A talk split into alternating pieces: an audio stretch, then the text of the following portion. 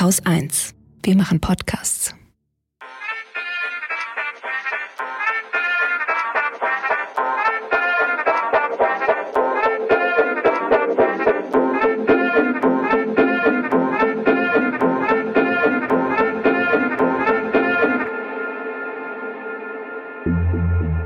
Hi, schön, dass ihr da seid. Das hier ist der Lila Podcast. Heute mit Lena und mit mir, Laura. Hallöchen. Unser Thema heute ist A Feminist World.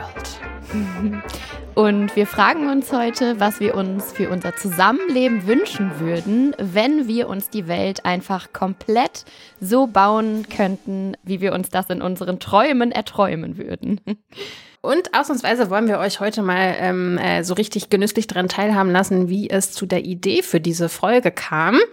Zum einen habt ihr euch gewünscht, dass es häufiger mal so ein bisschen lockerere Folgen gibt, die so klingen, als würden wir einfach zusammen am Tisch sitzen und uns ein bisschen unterhalten. Und auch vor allen Dingen Folgen, die ja mal so ein bisschen mehr, ne, so Auftrieb geben und ein bisschen mehr so die gute Laune heben, nachdem wir ja sonst häufig, was ja auch sehr sinnvoll und nötig ist, viele Probleme beackern. Lena, erinnerst du dich noch an die Folge mit Katja Diehl? Ja, die Verkehrsfolge. Mhm. Verkehr und Feminismus, ich erinnere mich noch. Ja. Ganz genau. Und ich habe ja damals schon gesagt, schon in der Anmod damals, in der Begrüßung, habe ich dann gesagt, ich sehe jetzt überall nur noch Probleme. Und das ist tatsächlich, das hat mich einfach bis heute nicht losgelassen. Also ich weiß nicht warum, aber diese Folge ist eine der Folgen, die mich so einfach am allermeisten so bewegt und nachhaltig immer noch jeden Tag begleitet. Und du kennst doch bestimmt auch dieses GIF von John Travolta, wie er so mit dem Trenchcoat über dem Arm so im Raum steht und sich immer so umguckt, so hä? Und das bin einfach literally ich, wenn ich so... Sobald du das Haus verlässt. Sobald ich das Haus verlasse und irgendwie am besten halt natürlich noch einen Kinderwagen schiebe oder so, ne? Also wenn ich dann eben meinen Blick geschärft habe für die Barrieren, die da so warten, dann bin ich immer so unterwegs und denke mir so, warum ist das so? Warum ist dieser Bordstein hier jetzt nicht abgesenkt, aber da 100 Meter weiter schon. Und irgendwie kam da so die Idee, so bei einem meiner zahlreichen Gänge durchs Verkehrssystem, wie wäre denn das eigentlich, wenn die Welt, also wenn ich jetzt so einen Zauberstab hätte, ja, und ich könnte die Welt, und ich finde halt am Verkehrssystem ist das so, da ist das so greifbar, weil das ist wirklich so, das ist ja wirklich menschengemacht und das sind Menschen, die diese Entscheidungen getroffen haben und die diese Strukturen formen. Und da finde ich, wird das so greifbar, diese Idee von die Welt mal anfassen und verändern. Und ich habe mich einfach gefragt, wie wäre die denn, wenn ich diesen Zauberstab hätte? Ich würde wirklich das mal radikal auf die Füße stellen, dieses ganze Verkehrsprinzip. Und so, ich würde das so radikale Rücksichtnahme nennen und einfach sozusagen alle Verkehrsregeln und Strukturen einmal so umdrehen, dass die, also dass es zum Beispiel immer Vorrang für FußgängerInnen und Radfahrende gibt. Erzähl weiter, ich finde das sehr inspirierend, gerade was du hier alles aufzählst. Ja, und dann keine Ahnung, dann gerate ich so ins Träumen. Sondern es geht jetzt auch gar nicht darum, einfach nur, also jetzt Autos oder Autofahrende zu bashen, gar nicht, sondern einfach wirklich sich mal bewusst zu machen. Und darum ging es ja auch in der Folge mit Katja Diehl so, jetzt mal wirklich hochgerechnet, gesamtgesellschaftlich sind das einfach wirklich die privilegiertesten Leute, die auf die privilegierteste Art unterwegs sind, obwohl sie dabei ja auch statistisch gesehen einfach das gefährlichste Fahrzeug unterm Hintern haben und es einfach sehr, sehr viele Menschen gibt, die etwas vereinfacht jetzt ausgedrückt durch den Verkehr Alltags-Mikrodiskriminierung erfahren. So. Ja, vor allem auch, es ist ja für alle Beteiligten nervig, auch diejenigen, die mit dem Auto unterwegs sind. Man findet nie einen Parkplatz, man steht überall ewig im Stau, man kommt überhaupt nicht richtig von A nach B. Also man merkt ja auch, dass die Städte, gerade die Innenstädte, ja auch auf diesen Verkehr, den wir heute haben, ja gar nicht ausgelegt sind. Also alle sind genervt. Diejenigen, die zu Fuß gehen, sind genervt. Diejenigen, die mit dem Fahrrad fahren, sind genervt. Diejenigen, die in den Autos sitzen, sind aber eigentlich auch total genervt. Alleine wie schön unsere Städte wieder sein könnten, wenn wir die begrünen würden, wenn wir überall draußen Sitzmöglichkeiten hätten, wenn die Cafés Platz hätten und wir dazwischen Pflanzen irgendwie unseren Kaffee trinken könnten, spazieren gehen könnten. Man kann sich das fast gar nicht vorstellen, weil Autos vor unseren Türen so omnipräsent einfach sind. dass wir uns das gar nicht wagen vorzustellen, wie schön eigentlich die Straßen aussehen könnten.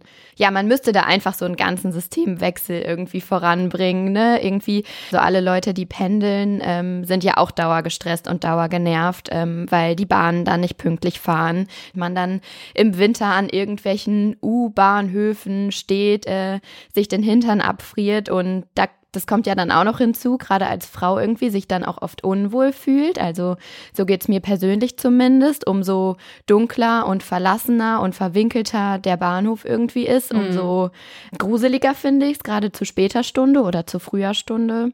Ja, kein Ort, an dem sich Flinters gerne aufhalten. Das ist eigentlich menschenfeindlich. Dass man das auch so hinnimmt, ne? Dann einfach sagt so, ja, das ist halt so, dann um die Uhrzeit bin ich da lieber nicht. Genau, aber wir wollen ja jetzt gar nicht hier nur über Verkehr quatschen die ganze Zeit. Als du auf mich zugekommen bist mit irgendwie dieser Idee, dass wir einfach mal über so a feminist world sprechen und über Utopien im Allgemeinen, wie wir uns die Welt bauen würden, da fand ich es erstmal total interessant, überhaupt so einen Perspektivwechsel vorzunehmen. Du hast es gerade auch schon so ein bisschen angesprochen. Normalerweise konzentrieren wir uns ja vor allem immer auf gesellschaftliche Problemlagen, auch im Lila Podcast. Und überlegen, okay, wo müssen wir irgendwie das Problem bei der Wurzel packen, um gesellschaftlich Dinge zu verändern oder verändern zu können. Und heute machen wir das ja so ein bisschen andersrum und wir gucken erstmal darüber, was würden wir uns eigentlich wünschen. Und da bin ich irgendwie sofort drauf gekommen, dass ich mir natürlich eine Welt ohne Ismen wünschen würde. Also frei von der Leber weg, eine Welt ohne Sexismus, ohne Rassismus, ohne Ableismus, ohne Transfeindlichkeit, eine Welt ohne Angst.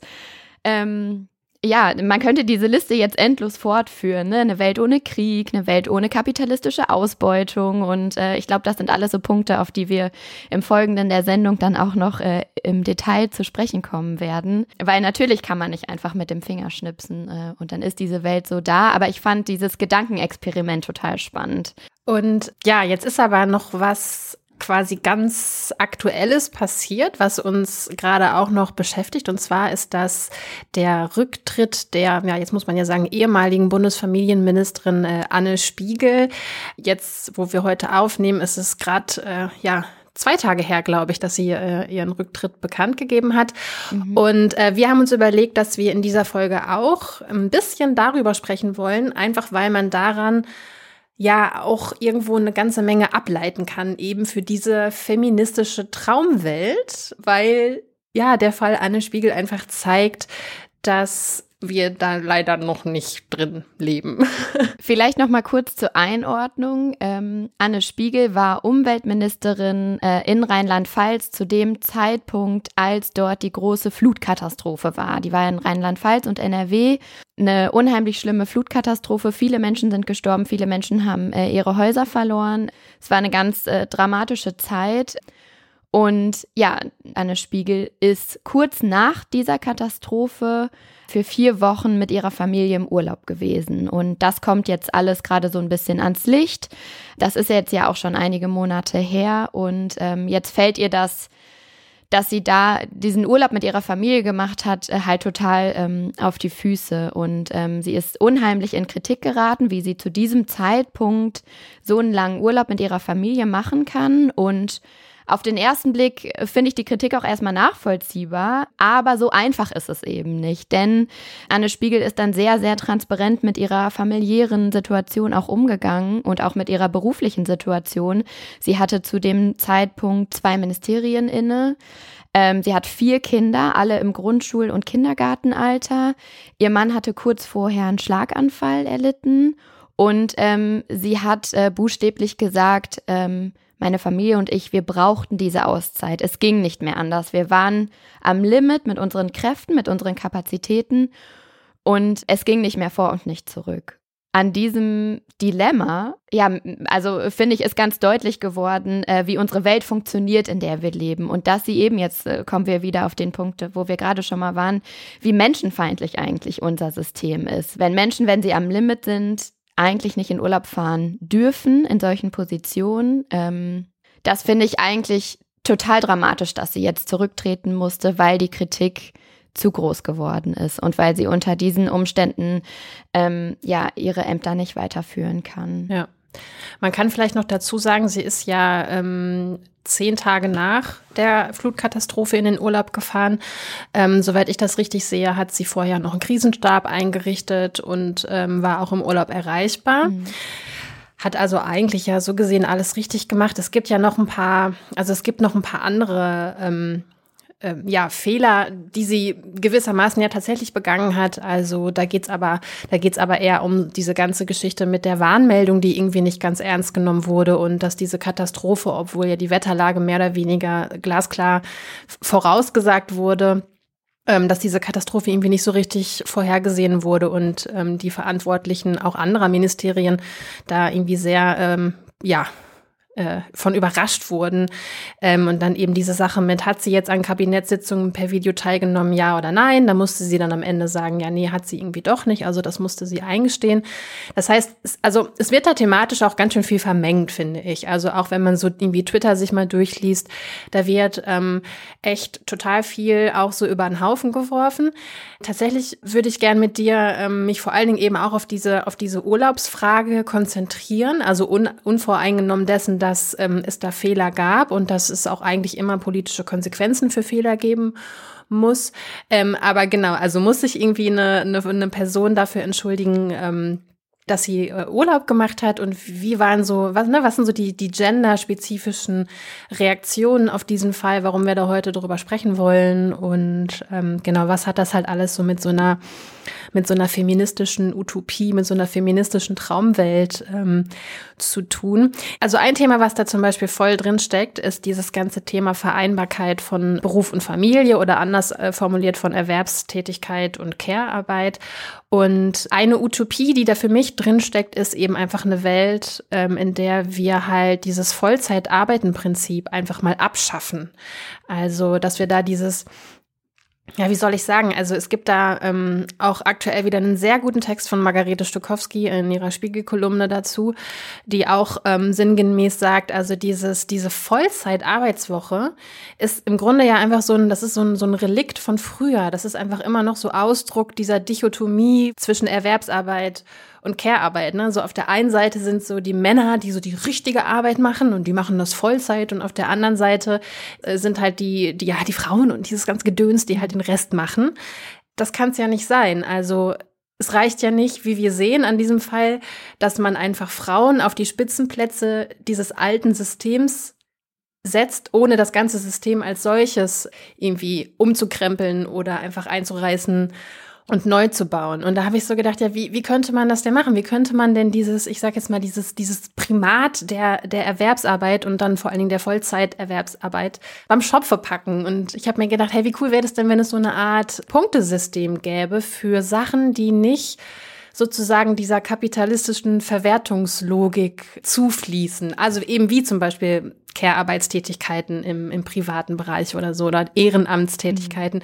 Wenn es da irgendwie so eine Art von staatlichem System gäbe, das uns dann Punkte geben würde für solche Tätigkeiten, mit denen wir dann wieder unsere Steuern bezahlen können oder Rechnungen bezahlen können oder sowas, damit einfach mal diese Erwerbsarbeit so ein bisschen nicht immer das Höchste ist, das Erstrebenswerte. Ja. Mhm. Ja. Mhm. Ja, wenn es halt auch einfach ganz normal wäre, dass man nur eine bestimmte Anzahl von Stunden in der Woche arbeitet, ohne dass irgendwie man direkt schief angeguckt wird oder mit dem Finger auf einen gezeigt wird. Ich denke ja da immer gleich an diese schrecklichen Talkshows aus den 90er und Nullerjahren, wo man dann immer sich so über arbeitslose Menschen so lustig gemacht hat und die so vorgeführt. Also ich glaube, das steckt halt immer noch total drin, ne? So dieses Leistungsprinzip und dieses, du musst irgendwie präsent sein und ackern und vor Ort sein und auch nur du persönlich und kannst nicht delegieren, und das sind so alte, verkrustete Denkstrukturen irgendwie. Wir müssten Positionen und Verantwortungsbereiche viel mehr teilen, also viel mehr aufteilen auf mehrere Menschen, ne, damit man da nicht immer, wie jetzt im Fall Anne Spiegel, damit nicht sie alleine da steht und die Verantwortung hat, sondern wenn es einfach eine Reihe von Menschen geben würde mit derselben Verantwortung und mit derselben Position, dann könnte man das einfach viel besser aufteilen, und dann würde es halt reichen, wenn man sich dann irgendwie natürlich auch abspricht und so weiter, aber wenn ein oder zwei Personen dann in dem Fall da gewesen wären, und dann hätte eine Anne Spiegel auch in Urlaub fahren können, wenn ihre Familie das zu dem Zeitpunkt so dringend gebraucht hat. Mhm. Aber war ja wohl auch so, wenn ich das richtig sehe, dass sie ja schon dafür gesorgt hat, dass sie vertreten ist. Aber nach außen hin funktioniert das halt nicht, ne? Weil nach außen hin steht nur sie mit ihrem Kopf erstmal da. So, ne? Anne Spiegel repräsentiert eben alleine dieses Amt und ist jetzt auch alleine dafür verantwortlich. Genau, und davon müssen wir halt wegkommen, ne? Darauf wollte ich so ein bisschen hinaus. Dass wir uns Führungspositionen auch aufteilen untereinander. Dass wir alle anfangen, halbtags zu arbeiten. Und dann müsste das natürlich auch so vergütet werden, dass wir trotzdem davon leben könnten. Ja. Ja, oder eben einfach auch so ein Ausgleich geschaffen wird für alles andere, ne? So. Aber was mich halt auch extrem genervt hat an der ganzen Sache ist, wie es dann so heißt, ja, aber wer so eine Position und so ein Amt einnimmt, der muss dann da zur Stelle sein und der kann eben nicht sich dann um die Kinder kümmern, egal wie sehr die einen dann in dem Moment brauchen, wo ich mir dachte, nein, ich will von solchen Menschen überhaupt nicht regiert werden. Also ich möchte doch regiert werden von Menschen, die irgendwie sagen können, wenn ihre Grenzen. Also ich meine, alle Menschen sollten irgendwie sagen können, so hier Grenzen erreicht, ich muss jetzt in Urlaub fahren. Hat ja übrigens auch Margarete Stokowski drüber geschrieben, dass es ein Grundrecht auf Urlaubszeit und Erholung gibt. Und ich wünsche mir da einfach, ne, wieder dieses Stichwort menschenzentriert, auch viel mehr Menschlichkeit, auch eben in Spitzenpositionen, weil sonst, also erstmal will ich von solchen Robotern gar nicht regiert werden und zweitens, ja, wie soll denn diese Vereinbarkeit dann jemals gehen, wenn sowas dann immer sofort geschrien wird? Eine zweite Sache war auch dieses von wegen, ja, sie wollte die Macht, sie wollte zu viel und ist dann daran gescheitert. Bullshit, Leute, echt Bullshit. Habt ihr sowas jemals gelesen über einen männlichen Politiker, der irgendwie gescheitert ist? Er wollte die Macht und also, ja. Aber jetzt rutschen wir wieder so ein bisschen ab ins Kritisieren und Motzen. Lass uns mal weiter stricken. Mhm. Ja, wie könnte das denn funktionieren? Dass man sich eben auch Ämter, die viel Verantwortung haben, dass man sich die aufteilen könnte. Man müsste Jobsharing, genau, bedingungsloses Grundeinkommen, finde ich ja auch immer noch eine super Idee. Mhm. Mhm. Und natürlich müssten wir irgendwie unser ganzes kapitalistisches System eigentlich ja auch an der Wurzel packen und mal komplett umkrempeln. Also in dieser ganzen Debatte um Care-Arbeit und Lohnarbeit, Vereinbarkeit von Familie und Beruf, ist ja immer eigentlich das Problem, dass all dies nach kapitalistischen Logiken, in denen wir ja leben, funktioniert. Und ja, Kapitalismus ist eben nicht nur unser Wirtschaftssystem, sondern eigentlich auch unser Gesellschaftssystem, das maßgeblich mitbestimmt, wie wir als Menschen zusammenleben und zusammenleben können. Und das Problem von dem Kapitalismus, in dem wir leben, ist eben, dass es immer nur wenige Leute gibt eigentlich, die von diesem Kapitalismus profitieren. Und das sind eben immer die Privilegierten und die vor allem, die Eigentum haben. Und der Kapitalismus ist ja einfach per se dafür da, dieses Eigentum zu vermehren. Und das bedeutet im Umkehrschluss einfach, dass in diesem kapitalistischen System niemals alle Menschen gleich sein können. Weil es gibt eben die, die Eigentum haben und es vermehren und in dem Zuge andere Menschen ausbeuten, die Erde ausbeuten, Profit machen. Und es gibt auf der anderen Seite einen sehr, sehr großen Teil an Menschen, die dafür eben die tatsächliche Arbeit verrichten. Und das Paradoxe daran ist eben ja auch, dass denjenigen, die wirklich arbeiten, dafür auch immer wieder suggeriert wird und erzählt wird, dass sie dafür gerecht entlohnt werden würden. Lol. Aber das stimmt eben einfach nicht. Genau, lol. Genau, denn das, was ArbeiterInnen im Kapitalismus für ihre Arbeit bekommen, ist eben nie gleichzusetzen mit dem, was diejenigen daraus generieren, die oben an der Spitze dieses Systems stehen. Und das mal so zu durchdenken, ist, glaube ich, für so eine feministische Utopie auch ganz interessant, weil ich das Gefühl habe, dass alles miteinander dann doch immer wieder verwurzelt ist. Also wenn wir diese kapitalistische Lebensweise nicht aufbrechen, können wir auch die anderen Probleme oft nicht an der Wurzel packen und irgendwie ändern. Es gibt von unserer Podcast-Kollegin Laura Vorsitz auch eine ganz interessante Doppelfolge in ihrem Podcast Feminismus mit Vorsatz. Wenn ihr euch diesem ganzen kapitalismuskritischen Thema nochmal näher widmen wollt, dann slidet da ruhig mal rüber in den Podcast. Aber langer Rede, kurzer Sinn. Was ich eigentlich sagen wollte, ist, dass für meine Utopie, in der ich gerne leben wollen würde, müssten wir eben das kapitalistische System vor allem umkrempeln. Und Wir müssten Eigentum und Profit gerecht verteilen. Wir müssten aufhören, unser Leben auf fossile Energien zu stützen und uns in fossile Abhängigkeiten mit Autokraten zu manövrieren. Wir müssten auf nachhaltige Ökologien setzen. Wir müssten soziale Gerechtigkeit herstellen, nicht nur hier in Deutschland, sondern eben global auf der ganzen Welt. Und wir müssten eben vor allem den Menschen wieder an erster Stelle setzen, ne? Und in dem Zuge natürlich auch eine Geschlechtergerechtigkeit, weil ohne das funktioniert sowieso gar nichts. Tja, jetzt habe ich eine Frage für dich, Lene. Die lautet, wie? Es geht heute nicht um die Frage wie, es geht um die Utopien. Aber hätte ja sein können, dass du eine Idee hast, keine Ahnung. Ja, es gibt ja dieses oder so eine Bewegung der Gemeinwohlökonomie, die genau das ja irgendwie versuchen voranzubringen und ein System aufzubauen, in dem eben die Menschen an erster Stelle steht und die Umwelt auch, also die Menschen und Ökologie an erster Stelle setzen und eben nicht die Wirtschaft. Da kenne ich mich jetzt aber auch selber gar nicht genug mit aus, ob das jetzt irgendwie wirklich eine unterstützenswerte Bewegung ist. Aber da musste ich jetzt gerade dran denken, also um die Frage von, wie schaffen wir das? Weil das ist natürlich die ganz große Frage. Wir bräuchten halt einen Systemwandel, ne? Es funktioniert, glaube ich, nur ganz schwer im Kleinen, sondern wir bräuchten wirklich eine Systemveränderung. Und da muss ich jetzt gerade an Luisa Neubauer denken, die auf die Frage, die dann nämlich auch oft kommt, ja, haben wir denn Zeit für einen Systemwandel? Weil eigentlich läuft uns ja die Zeit in allen Bereichen davon, gerade wenn wir auf die Klimakatastrophe schauen. Und sie sagt dann aber immer dazu, Leute, wir haben keine Zeit für keinen Systemwandel. Das ist ja das Problem, ne? Das ist das Problem, ja.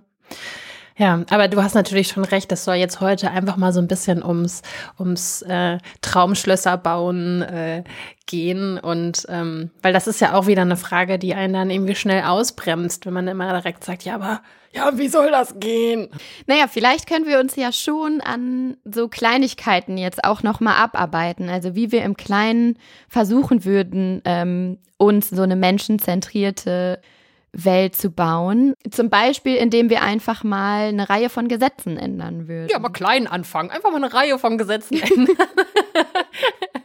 Naja, das finde ich jetzt erstmal greifbarer, als so diese große Utopiewolke über uns zu haben. Ja, ich kann schlecht jetzt mich in Bagger setzen und hier einfach mal die ganzen Straßen abreißen und neu bauen. Insofern hast du natürlich recht. Richtig, aber Gesetze wie zum Beispiel autofreie Innenstädte, Tempolimit und so weiter, sowas könnte man ja schon erstmal anstoßen, um dann eben langsam dahin zu kommen. Menschengerechte Gesetze für den Verkehr, aber auch zum Beispiel Gesetze, die einfach Geschlechtergerechtigkeit auch nochmal nach vorne bringen. Stichwort reproduktive Gerechtigkeit zum Beispiel. Das hat jetzt mit Kapitalismus und Verkehr gar nicht so viel zu tun, sondern wäre jetzt nochmal so ein anderes Thema. Aber ja, dass Menschen einfach grundsätzlich über ihren Körper selbst bestimmen können dürfen. Das ist auf jeden Fall auch ein Teil meiner Utopie, in der ich gerne leben wollen würde.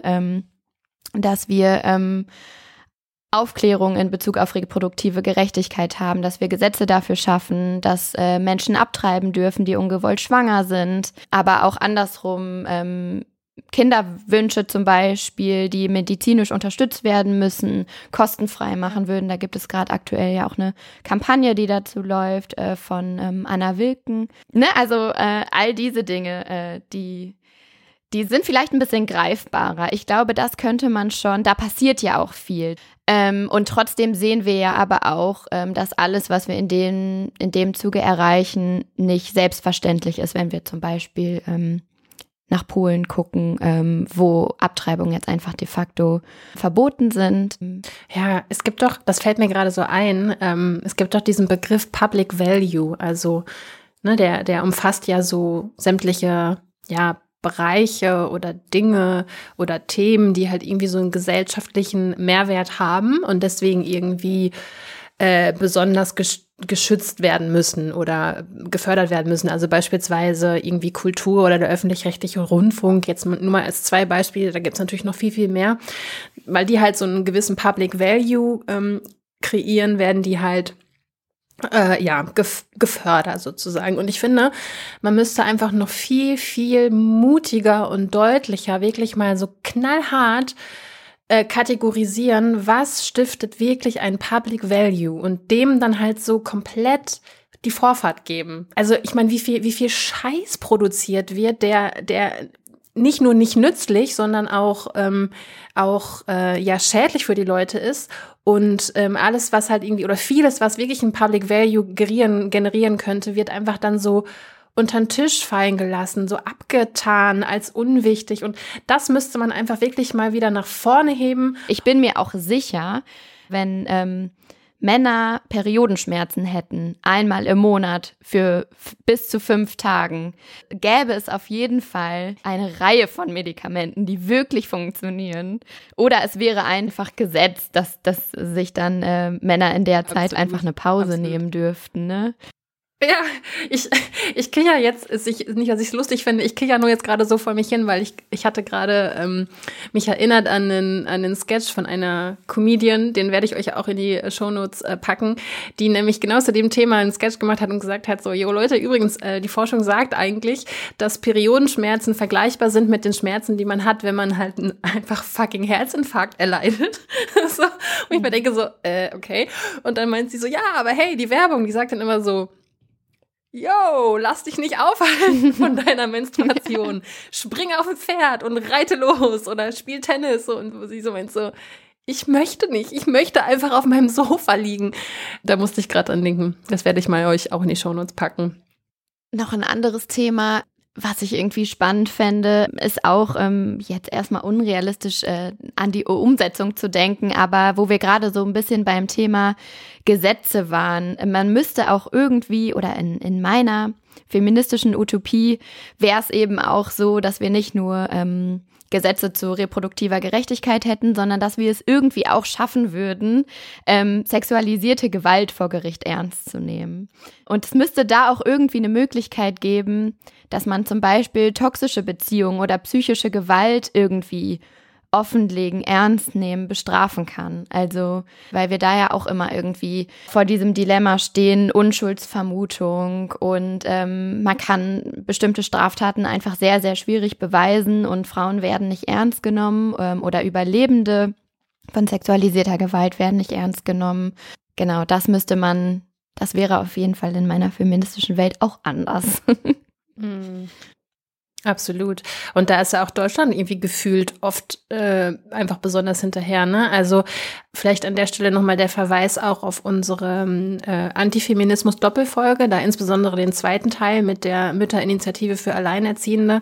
Da sprachen wir ja zum Beispiel auch über diesen Sachverhalt der Coercive Control, also diesem Druck und diesem Zwang, der so durch so ein Kontrollverhalten des Partners irgendwie aufgebaut wird und ja auch als psychische Gewalt zählt. Und diese Coercive Control ist ja eben zum Beispiel in Großbritannien ein Straftatbestand. Und da sind irgendwie so deutsche Behörden und Gerichte und PolitikerInnen vermute ich jetzt mal, ich weiß es nicht, auch noch sehr weit von entfernt, diesen Begriff überhaupt zu kennen und die ganzen Implikationen zu kennen. Mhm. Was mir auch noch gerade einfällt, das stammt leider nicht von mir. Irgendjemand hat mal gesagt, wenn ihr das hört, ihr könnt uns immer gerne sagen, wer das war, damit wir nachträglich noch Quellen in die Shownotes schreiben können. Jemand hat mal gesagt, es müsste so eine Art Opfervermutung auch geben. Also wirklich so eine Rechtseinrichtung oder so, wie sagt man denn? Das Prinzip der Opfervermutung und jetzt gar nicht mal, um das Prinzip der Unschuldsvermutung beizulegen, so gar nicht so. Natürlich verstehe ich komplett, warum es das unbedingt geben muss und warum das gut ist und warum das eine ganz, ganz wichtige juristische Errungenschaft ist, aber dem da einfach mal was entgegenzusetzen, eben diese Opfervermutung und einfach mal zu sagen, also, weil was wäre das denn auch wirklich was das für eine Signalwirkung hätte, wenn das mal wirklich offiziell aufgenommen würde, wenn das irgendwie so in juristische Ausbildungen und Studiengänge so aufgenommen würde, so die sogenannte Opfervermutung, weil das würde so viel in den Köpfen einfach mal komplett umdrehen. drehen, dass wir mal endlich von diesem bescheuerten Narrativ wegkommen, dass Frauen und Flinters sich Dinge nur ausdenken, um irgendwie Männern eins auszuwischen. So, die Zahlen sind ganz klar. Also diese Falschbeschuldigungen kommen wirklich selten vor und überhaupt Anklagen, gerade im Bereich sexualisierte Gewalt, kommen so selten vor. Es gibt so selten überhaupt rechtliche Konsequenzen. Also Leute, bitte. Und damit müsste auch insgesamt ein ganz anderer Umgang mit sexualisierter Gewalt einhergehen. Also auch der Gang zum Beispiel zur Polizei oder zu Institutionen, die Überlebende von sexualisierter Gewalt dann helfen oder die eigentlich Anlaufstellen sein sollten, die müssten sich ja auch ändern, ne? Dass man eben nicht bei der Polizeiwache ankommt und als erstes gefragt wird, ja, was hast du denn an und wie viel hast du denn getrunken und bist du nicht vielleicht auch ein bisschen selbst schuld, so, ne? Also wenn wir überhaupt dieses ganze Thema rausholen könnten aus so einer Tabuisierung und aus so einer Schuldzuweisung, die dann doch immer auch gegen die Überlebenden von sexualisierter Gewalt geht. Das wären, glaube ich, auch noch Schritte, die man dem so ein bisschen voranstellen müsste. Mhm. Und weißt du, was mir auch gerade noch einfällt? Schulbildung, also dass zum Beispiel das Prinzip Konsens oder gewaltfreie Kommunikation oder sowas, dass das halt wirklich schon von klein auf einfach beigebracht wird. Und weißt du, wo wir da eigentlich ankommen? Wir kommen da eigentlich gerade an bei diesem Wort Gender Mainstreaming, wie es eigentlich gemeint ist. Also es wird ja gerne also insbesondere von rechts wird dieses Wort ja irgendwie gerne gekapert und dann, ich meine, es ist auch irgendwie ein bescheuertes Wort. Also man könnte sich da echt mal was anderes einfallen lassen, weil es klingt ja auch wirklich ein bisschen so nach Gleichmacherei oder so, ne? Und wir wollen jetzt irgendwie hier alle so, ne? Gleiches für alle und so weiter. Und geht ja nicht, weil wir haben ja nun mal Unterschiede und sind alle, ja, unterschiedlich. Aber was damit ja eigentlich gemeint ist, gewissermaßen ja eine feministische Brille aufzusetzen, und zwar jetzt Betonung, eine intersektional feministische Brille aufzusetzen, bei allem, was wir tun, jeden Tag bei allem, was wir tun, eben diese Brille aufzusetzen und eben vor allen Dingen auch politisch aufzusetzen. Also es wurde ja jetzt in den vergangenen Wochen viel über feministische Außenpolitik und Sicherheitspolitik gesprochen, aber eigentlich müsste Politik insgesamt feministisch sein. Und zwar nicht nur im Familien-, Frauen- und Gedönsministerium. Sorry, dass ich da immer so drauf rumreite. Ich will das ja eigentlich gar nicht so reproduzieren, aber dann weiß man immer direkt halt, was damit gemeint ist. Sondern einfach in jedem fucking einzelnen Bereich. In der Finanzpolitik, in der Verkehrspolitik. Ich sage ja auch immer, es müsste eigentlich in jeder Redaktion müsste es feministische Expertise geben. Also auch Medien müssten Gender Mainstreaming betreiben, in dem Sinne, dass sie halt einfach immer die intersektional feministische Brille aufsetzen. Und das ist ja keine Ideologie, also sie hält auch Utopien bereit, wie man ja zum Beispiel heute in diesem Podcast sieht, aber es ist ja auch einfach ein Analysetool und es ist einfach ein bestimmter Blick auf Dinge. Und das ist ja eigentlich eine Blickerweiterung, also weil der Standard ist ja, ne, darum geht's ja ständig in unseren Sendungen, ist ja so ein bisschen vereinfacht gesagt, so der alte weiße Mann, so. Und das einfach mal wirklich zu erweitern und auf alle Lebens- und Politikbereiche auszuweiten, das ist ja letztendlich dann so. Das wäre so das wäre auch toll, gerade direkt so richtig ins Schwärmen.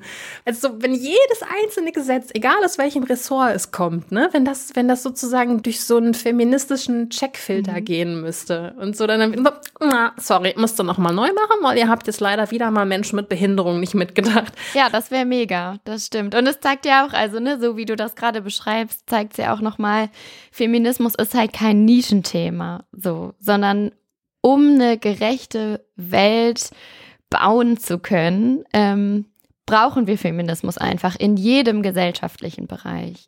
Und zwar nicht irgendwie, ne, der Ali Schwarzer weiße Feminismus, sondern eben, wie du sagst, der intersektionale, ne? Also das ist halt ganz wichtig. Es geht ja nicht darum, das hatten wir vorhin ja auch schon mal besprochen, Frauen jetzt auf dieses kapitalistische System draufzusetzen und privilegierten Frauen die Positionen von privilegierten Männern jetzt anzubieten und da Gleichheit zu schaffen, sondern es geht darum, alle Menschen mitzudenken und eine gerechte Welt für alle zu schaffen.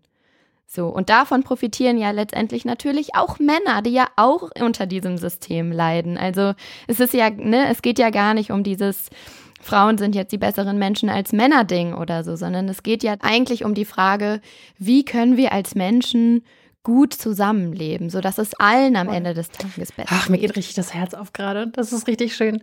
Und weißt du, was ich auch so toll daran finde, dass wir das jetzt mal einfach umgedreht haben und von so Utopien ausgegangen sind, so in dieser Sendung. Ich finde, das zeigt einfach viel besser, als wenn man so bei diesen einzelnen Problemen ansetzt. Also quasi der Weg zurück von der Utopie zum Problem zeigt halt einfach die Notwendigkeit von intersektionalem Feminismus. Also das finde ich total spannend. So, man guckt sich Utopien an und man überlegt, wie müsste die Welt denn eigentlich sein? Und nach zwei Gedankenschleifen kommt man sofort beim Kapitalismus an oder man kommt sofort bei Themen wie Barrierefreiheit und so weiter an. Und ich finde, das zeigt es einfach nochmal total schön, dass so, wenn man diesen Weg geht, rückwärts sozusagen, dann werden diese ganzen Barrieren und Hürden total sichtbar. Was mir gerade noch einfällt, ist so ein bisschen die Frage, vielleicht können wir auch noch mal dahin gucken, wo ja genau das eigentlich schon versucht wird. Also wir beide, Laura, sind ja nicht diejenigen, die sich das jetzt als erstes ausgedacht haben, dass wir feministisch denken müssten und dass die Welt so, wie sie jetzt gerade funktioniert, eigentlich nicht so ganz toll ist für die allermeisten Menschen. Es gibt ja schon auch so ein paar gelebte Utopien eigentlich auf der Welt und eine davon ist die autonome Region Rojava in Nordsyrien, das vor allem so ein Zufluchtsort geworden ist für KurdInnen, die ja auf der ganzen Welt vertrieben werden, insbesondere in der Türkei massiv unterdrückt werden. Und in dieser autonomen Region wird eben versucht, nach Prinzipien der Gleichheit und Gerechtigkeit zu leben. Ich habe mich da letztens lange mit einem Freund drüber unterhalten, deswegen habe ich das gerade noch so ein bisschen präsent und die versuchen wirklich so ein gesellschaftliches System aufzubauen, in dem Geschlechter gleich behandelt werden und Männer und Frauen dieselben Rechte haben, in der Religionsfreiheit wirklich gelebt wird, in der es keine Todesstrafe gibt, was eben für die Region auch eine Ausnahme ist und die versuchen, trotz aller Widerstände von außen so eine Utopie zu leben und genau eigentlich auch so Prinzipien wie die wir heute besprochen haben, umzusetzen. Ich finde, anhand dieses Beispiels, anhand von Rojava wird so deutlich, wie gerade die Autokraten dieser Erde Angst vor diesen Bewegungen haben, vor feministischen Utopien, denn die Region wird massiv, insbesondere von der Türkei, militärisch angegriffen. Also es ist Autokraten wie Erdogan ein Dorn im Auge, dass es Menschen gibt, die sich eben gegen Unterdrückung und Autokratien auflehnen und versuchen, eine gerechtere Welt zu bauen und zu leben. Und ich finde auch, dass wir da viel zu wenig hinschauen. Also wir müssten eigentlich alle unsere Kräfte irgendwie bündeln, um diese Utopien, also Regionen wie diese in Rojava irgendwie zu unterstützen. Mhm. Ich habe da auch noch nie von gehört. Also voll cool, dass du das mitgebracht hast heute. Ja, finde ich einfach mega inspirierend und lohnt sich, glaube ich, auf jeden Fall, sich da auch noch mal ein bisschen mehr einzulesen, sich damit zu beschäftigen. Und wer weiß, vielleicht können wir uns im Westen ja auch was davon abschauen. Also, das wäre ja eine ganz verrückte Idee, dass wir am besten uns mal, ja, wo kommen wir denn da hin? Hast du dieses Foto von Putin zufällig gesehen, was jetzt kürzlich, also ich glaube heute oder gestern rumging, wo er so, das ist so witzig, er hält irgendwie so eine Ansprache, und neben ihm ist halt einfach so eine riesen Rakete. Und der Kommentar dazu ist auch irgendwie einfach nur so, ja, so hier sehen Sie einen Mann, der sich halt in seiner Männlichkeit sehr sicher sein muss und sich absichern muss in seiner Männlichkeit. Und es ist so, ja, das ist einfach so das Problem. Aber Lirum Larum, auf jeden Fall denke ich da natürlich auch nochmal an Christina Lunz und eben dieses ganze Thema feministische Außenpolitik und wie so eine friedliche Welt aussehen könnte. Definitiv spielen da Raketen keine Rolle. Also ich meine, jetzt ist es natürlich noch unrealistisch, jetzt gerade aktuell bei der Weltlage, völlig klar. Aber wenn ich da jetzt nochmal so ganz frei träumen dürfte, wäre es natürlich schon toll, in einer Welt zu leben, die einfach auch so, wie sagt man, ich glaube, dann sagt man supranational, ne? Also wenn wirklich alle Nationen so miteinander arbeiten und so eine Art übergeordnetes Weltparlament oder so hätten. Oh, das wäre toll. Gibt es ja auch, glaube ich, schon diese Idee. Ich denke gerade an Hans Küng und die Stiftung Weltethos, also diese Idee von so einem Weltparlament. Klar, ich glaube, die hatten schon zig Leute. Und einfach dann auch wirklich so ein feministisches Weltparlament, in dem einfach auf Kooperation und Kommunikation und eben so radikale Menschenzentriertheit gesetzt wird. Weil dieses ganze System mit Waffen und Grenzen und sich absichern und abschotten, das bräuchte man dann ja nicht mehr in einer solchen Welt. Ja.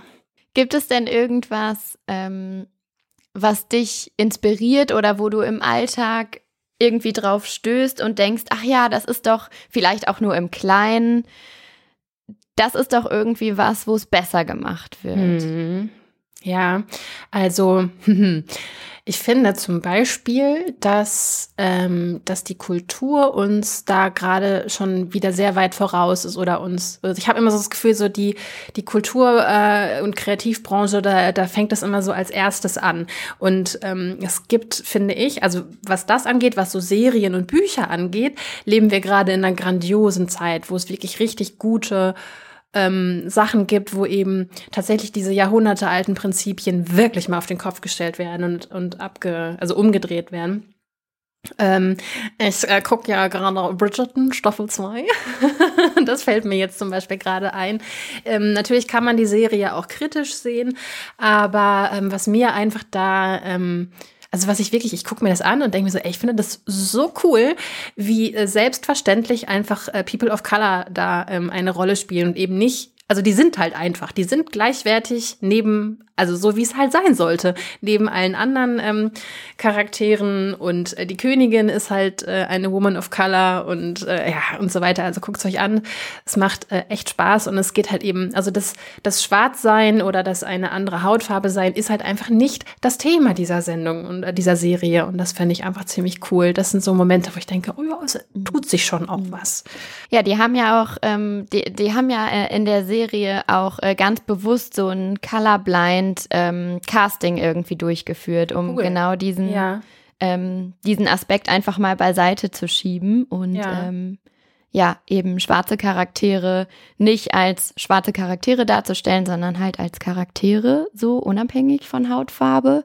Ja, es ist eigentlich auch so eine gelebte Utopie in der Serie. So, was wäre denn, wenn Rassismus wirklich keine Rolle spielen würde? Ich finde, welche Serie das auch gut macht, ist die Serie Sex Education.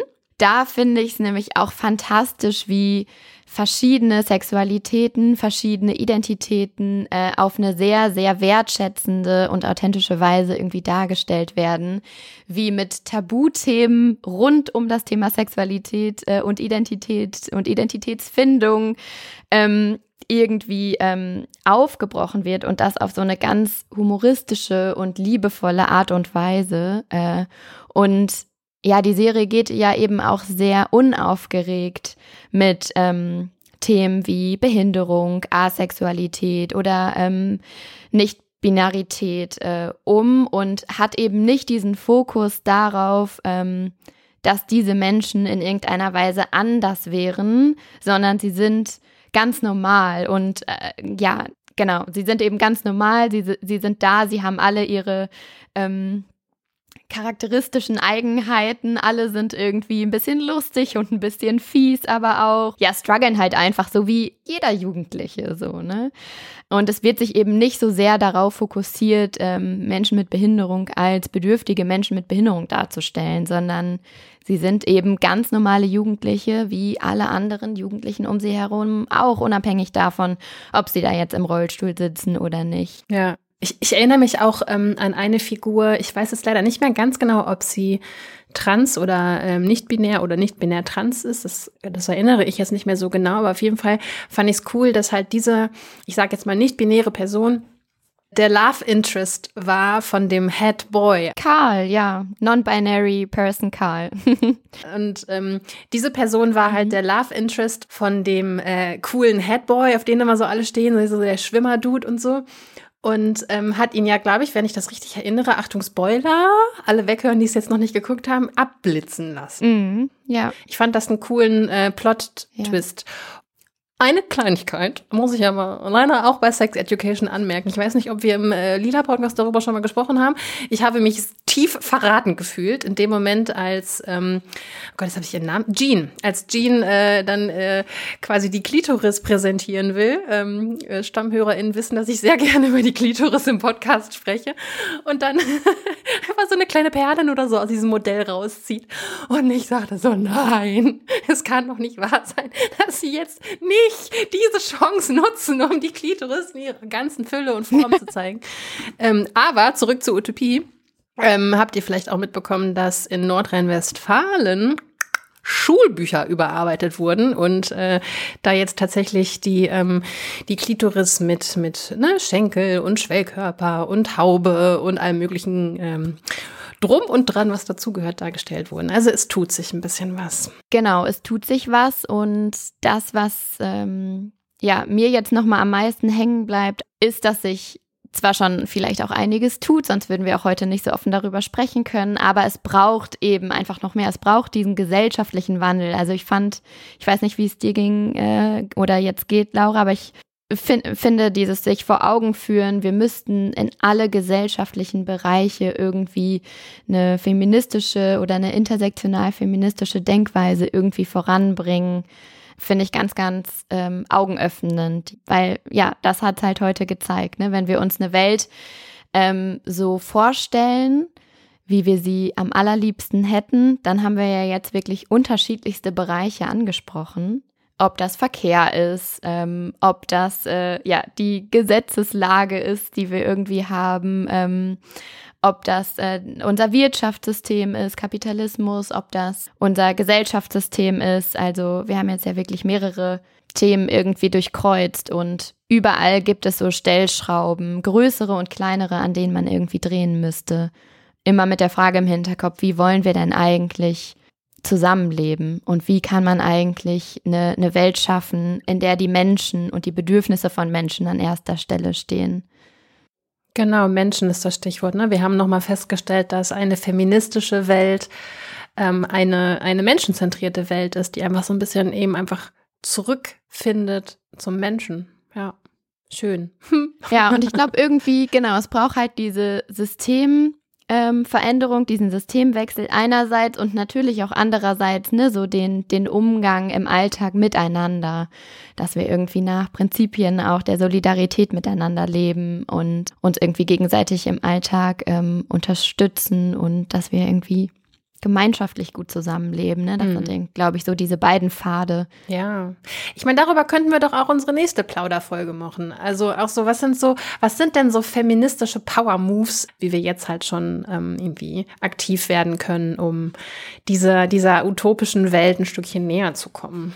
Genau, meldet euch immer gerne bei uns, wenn ihr Feedback für unsere Folgen habt, aber auch wenn ihr Themenwünsche an uns herantragen wollt. Wir freuen uns da immer total über Vorschläge. Ihr könnt uns zum Beispiel per Mail erreichen, indem ihr schreibt an post@lila-podcast.de. Und ich würde sagen, Laura, damit sind wir auch schon am Ende der Sendung angekommen. Mir hat's mega Spaß gemacht, heute mit dir in Träumen zu versinken und über Utopien zu quatschen. Und bevor wir euch, liebe HörerInnen, jetzt gleich in die Wirklichkeit zurücklassen, folgen jetzt noch ein paar kurze, knackige Infos und auch Ideen für euch, wie ihr uns bei unserer Arbeit im Lila Podcast unterstützen könnt. Entweder ihr schreibt uns per Mail, wie ich gerade schon gesagt habe, oder ihr folgt uns auf unseren Social-Media-Kanälen, auf Twitter oder Instagram könnt ihr uns erreichen. Wir freuen uns über Austausch mit euch. Außerdem gibt es jeden Montag einen feministischen Buchtipp von uns, in dem wir euch unser aktuelles Lieblingsbuch vorstellen. Genau, und der Lila Podcast macht sich nicht von allein, sondern das ist unsere Arbeit und unser Beruf. Das heißt, wir möchten gerne auch leben von unserer Arbeit und würden uns total freuen, wenn ihr, unsere HörerInnen, uns auch finanzieren könntet. Der Lila Podcast ist nämlich HörerInnen und werbefinanziert. Und je mehr Moneten wir von euch bekommen, desto weniger Werbung müssen wir natürlich auch in unseren Podcast einspielen. Und das Coole ist, es muss echt gar nicht mal viel sein, wenn jede von euch, die uns aktuell hört, uns im Monat 1 Euro ja, zukommen ließe, zum Beispiel über einen Dauerauftrag oder über Steady, Patreon, dann hätten wir schon ungefähr 10.000 Euro Einnahmen im Monat. Und davon kann man ziemlich viele coole feministische Podcasts machen.